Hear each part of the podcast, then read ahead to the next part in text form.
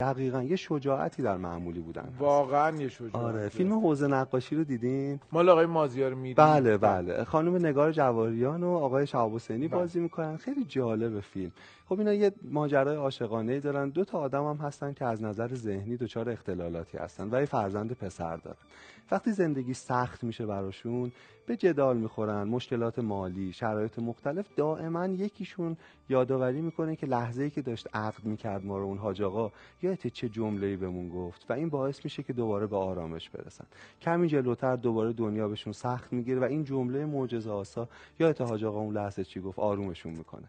ما آخر فیلم می‌دونیم می‌فهمیم که اون جمله چی بوده. هرچند منتظر یه جمله حکمت آمیز بزرگه می‌دونید پیچیده ایم ولی جمله به سادگی و بسیار عمیقه. جمله این بوده که اون حاج آقا اون زمانی که عقد اینا رو خونده بهشون گفته برید و با هم بسازید. همینقدر معمولی و همینقدر فوق العاده می‌دونید در ستایش آدم های معمولی آقا سعد باید حرف زد قصه هاشون رو شنید. می‌دونید آدم های معمولی اتفاقا بهترین ساکنان این سیارن. کمترین آسیب رو گاهن زدن. یه نویسنده ای هست به اسم ریموند کارور بله.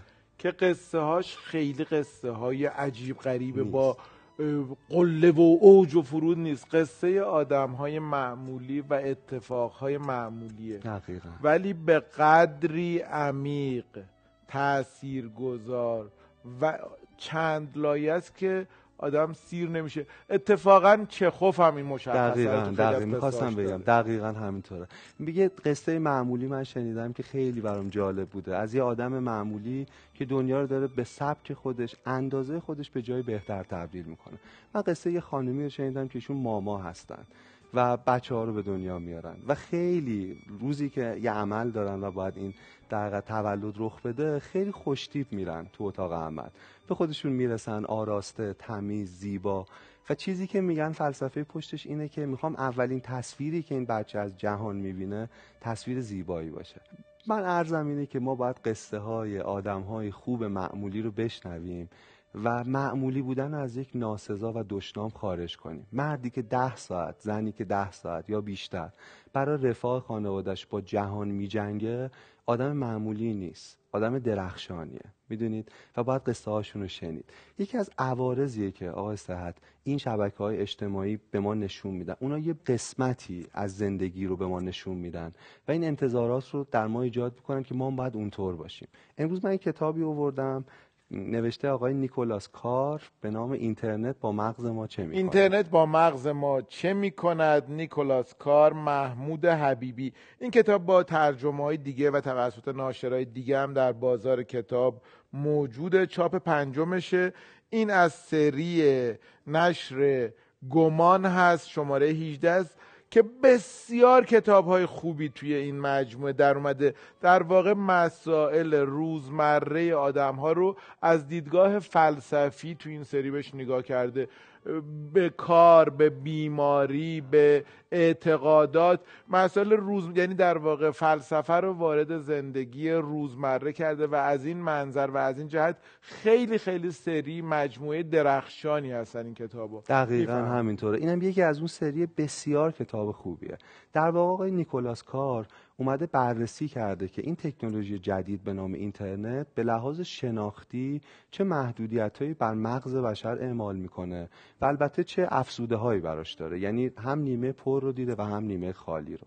ما در مورد شبکه های مجازی خب زیاد جلسه قبل حرف زدیم. کتاب با این شروع می‌کنه که مغز ما تحت تاثیر تجربیات ما تغییر می‌کنه.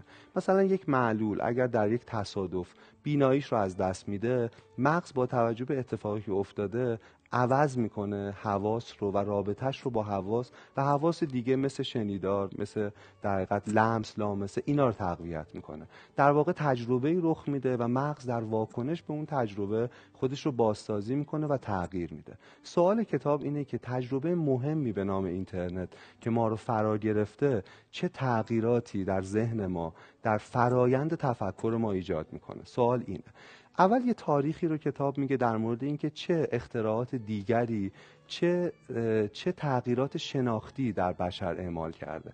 یکی از مهمتریناش اختراع آقای گوتنبرگ ماشین چاپه خب خیلی اختراع مهمیه دیگه. ماشین چاپ کتاب رو ارزان کرد کتاب رو عمومی کرد. چند سال بعد از اینکه ماشین چاپ اختراع شد بیش از دوازده میلیون نسخه چاپی کتاب در سراسر اروپا وجود داشت و این مسیر تاریخ رو تغییر داد و مسیر تفکر انسان رو هم تغییر داد. یکی از تغییرات مهمش اینه که واژگان بیشتری به بشر آموخت. مثلا نیکولاس کار اشاره می‌کنه که طی پژوهشی بشر اون موقع در زبان انگلیسی 7000 واژه متداول رو به کار می‌برد. بعد از گسترش کتاب ها چون نویسنده ها برای اینکه احساسات و شرایط انسانی رو توصیف کنن به واژگان گسترده تری در حقیقت نیاز داشتن و اونها رو استفاده می‌کردن از هفت هزار به یک میلیون واژه افزایش پیدا کرد. دایره واژگان انگلیسی. و میگه این تفکر بشر رو در اون عصر در قرن 15 گسترش داد. آقا سعد کلمات مصالح تفکرن. ما نمی‌تونیم به این میز فکر کنیم بدون کلمات. می‌تونیم کلمه میز رو بگیریم ولی باز به کلمات دیگری نیاز داریم. دقیقا. به اینکه یک سطح افقی چهار پایه داره و اگر کلمه سطح افقی چهار و پایه هم بگیریم اون موقع میزی وجود نخواهد داشت. ما هر چقدر که کلمات بیشتری بلد باشیم قضاوتمون از شرایط خودمون از جهان می‌تونه گسترده تر و غنی تر باشه. اختراع گوتنبرگ این کارو کرد. برای همینم هست که فکر کردن به زبان مادری همیشه راحت تر آدم با کلمات بیشتری در زبان دقیقا. مادری معنوس. دقیقا. و گاهی کلمه ای که ما اطلاق می‌کنیم در قضاوت یک موقعیت اون رو تعیین تکلیف می‌کنه و خیلی مهمه که این کلمه چقدر دقیقه. مثلا به شخصی میشه گفت جاهل یا میشه گفت نادان یا میشه گفت کم خرد یا میشه گفت کم هوش درسته؟ می‌دونی؟ ولی همه این کلمات یه درسته که یک پدیده رو توصیف می‌کنه اما خیلی با هم فرق دارن. مثلا بار در واقع نه تنها معنایی بلکه بار قضاوتیش بار اخلاقیش هم فرق کاملا فرق می‌کنه. و ببینید چه تفاوتی. ضمن اینکه کتاب اشاره می‌کنه که اختراع ماشین چاپ در گسترش زمینه های پروتستانیسم در غرب بسیار موثر بوده. یکیش چاپ کتاب های مقدس بوده. کتاب های مقدس در انحصار نهادهای دینی بودن ولی وقتی به شکل گسترده چاپ شدن اون وقت هر مسیحی خودش می‌تونست رابطه شخصی با این متن مقدس برقرار کنه. و این زمینه های مهمه. یعنی می‌خوام بگم تو این گردش تاریخی چقدر یه اختراع بشر می‌تونه تاثیر مهمی داشته باشه. ببین یه پدیده که جدیدن جهان ما رو به شکل مهمی 500 سال بعد از اختراع ماشین چاپ داره تغییر میده اینترنت خب و فرایندیه که به نظرم خیلی مهمه بهش بپردازیم. تو فلسفه شاخه ای هست بعضی از فیلسوفا بهش می‌پردازن به نام فلسفه تکنولوژی. و در رابطه با فلسفه ذهن بررسی می‌کنن که چه عواقبی اینترنت می‌تونه داشته باشه. قبلش اینو بگم که خب اینترنت بسیار دنیای ما رو جای بهتری کرده. به صورت عمومی اینترنت کمک کرده آدم ها ارتباط بیشتری داشته باشن امور رو راحت تر انجام بدن. خیلی خیلی. اصلا در مورد خوبی هاش واقعا میشه ساعت ها حرف زد. با احتساب اینکه می‌دونیم اینترنت چقدر چیز مهمیه و خوبیه و کاربردیه ما می‌خوایم نقدش کنیم. می‌خوایم بگیم که اینترنت چه بلایی سر ما آورده در واقع در کنار تمام مواهبش. ببینید یکی از فرایندهایی که اینترنت اعمال کرده به ما به نظرم در رابطه با خواندن که خیلی مهمه مرگ تخیله. ببینید مثلا یه شبکه اجتماعی رو شما ببینید. وقتی بالا پایینش می‌کنید مجموعه زیادی از عکس ها رو می‌بینید که به وضوح و کاملا شفاف و سرراست با یک عکس و یک متن کوتاه به شما اطلاعات میدن. اما کتاب های چاپی اینطور نبودن. شما رو درگیر خودشون می‌کردن. خواندن یک کتاب یک داستان چاپی شما یک فرایند همآفرینی بین نویسنده و خواننده بود. دری رو خواننده توصیف می‌کرد با ترک های روش چوبی که پوسیده. می‌دونید؟ و و و شما میساختید این رو. از آن خودتون می‌کردید این رو. اما با دیدن تصویر یک در که اینقدر سریح داره خودشو به شما تحمیل می‌کنه اجازه هم آفرینی از شما گرفته میشه. می‌دونید پس یکی از فرایندهایی که ما تو شبکه های اجتماعی مطالعهمون کم عمق شده همینی که ما اصلا ما, ما اصلا درگیری مشترک نداریم با لغت الان ساختین اصلا. اصلا. یعنی اصلا مثلا. در واقع آره. دقیقا. یعنی یک کلمه اضافه کرد یک آره. میلیون یک کلمه. شد دقیقا. یکی دیگه از چیزهای اینترنت مرگ عمقه. می‌دید اینترنت دائما توجه ما رو منقطع می‌کنه. ببینید یعنی منظورم اینه که اجازه تمرکز طولانی مدت روی یک مبحث رو از ما می‌گیره. آدما حوصله کمی دارن برای اینکه 300 صفحه 200 صفحه راجع به یه موضوع عمیق بخونن و با تمرکز بخونن. اینه که دانش ما به دانشی گسترده اما سطحی تبدیل شده. ویکیپدیا رو ببینین. هممون تجربه داریم. واردش میشیم راجع به یه موضوع یه حادثه تاریخی یه آدم اطلاعات کسب می‌کنیم.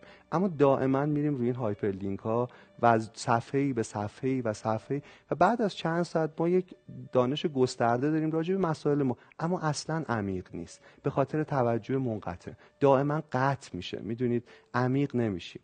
بخش دیگرش هزینه سویچینگه. ما وقتی توی شبکه مثلا اجتماعی مثل اینستاگرام برق می‌زنیم و میایم پایین از مباحث مختلف میریم به مباحث مختلف دیگه. از غذا به ورزش از ورزش به سفر به عکس یک دوست. می‌دونید؟ توجه ما دائما قطع میشه دائما زخمی میشه. تو مبحثی که نیکولاس کارتون کتاب میگه این یک هزینه ای داره. میگه ذهن برای اینکه از یک مبحث سویچ کنه منظورم که تغییر کنه به یه مبحث دیگه نیاز به این داره که یه بار می‌دونید کند بشه یه بار فضا رو تغییر بده تخیل کلمات و بعد وارد فضای دیگه بشه. این توجه رو میاره پایین و حتی ما تو مباحثی که داریم دنبال می‌کنیم عمق رو از ما می‌گیره. آقای من یه تجربه شخصی ما اجازه میدیم بله بگم که توی همین فضای مجازی و اینستاگرام انجام شد. یعنی اتفاق افتاد و برای خودم خیلی جالب بود. یه مجموعه عکسی بود از یه عکاس خیلی مطرحی که توی یه موزه عکاسی کرده بود. من یه دونه از این عکس ها رو گذاشتم توی صفحه مجازی و یه عده‌ای کامنت گذاشتن نظرشون رو نوشتن یه عده‌ای هم لایک کردن پسندیدم اون دکمه رو. زدن. من روز بعدش یه عکس دیگه از همون مجموعه رو که اصلا هم عکس بدتری نبود. تعداد کسایی که نظر دادن کمتر شده بود تعداد لایک ها هم کمتر شده بود. درسته. روز بعد دوباره یه عکس دیگه از همون مجموعه رو گذاشتم و به نظر خودم عکس بهتری بود. باز هم تعداد نظرها کم شده بود و هم تعداد لایک ها یعنی دائم دنبال یه چیز جدید بودن. عکس ها بدتر نشده بود ولی میزان علاقه نشون دادن کاهش پیدا کرده بود. عکس به عکس کمتر شده دقیقا. چون اینا قبلا مشابهش انگار دیده شده بود. دیگه جذابیتی دیگه جدید بودنی نداشت. دقیقا. یعنی این, این که ما دائما دنبال امور جدیدیم امکان توجه عمیق ما رو رو مباحثی که داریم کم می‌کنه بله. کاملا. و آقای صد یه چیز دیگه اونم می‌دونید دیکتاتوری لایک هاست. ببینید اینستاگرام به جایی تبدیل شده با همه خوبی هایی که داره. کلی کسب و کار اونجاست کلی آدم ها با هم در ارتباط اینا عالیه. ولی به جایی تبدیل شده که آدم ها نظراتشون رو مطرح می‌کنن و معیار ارزیابی صحت یا عدم صحت اون مطلب لایک هاست.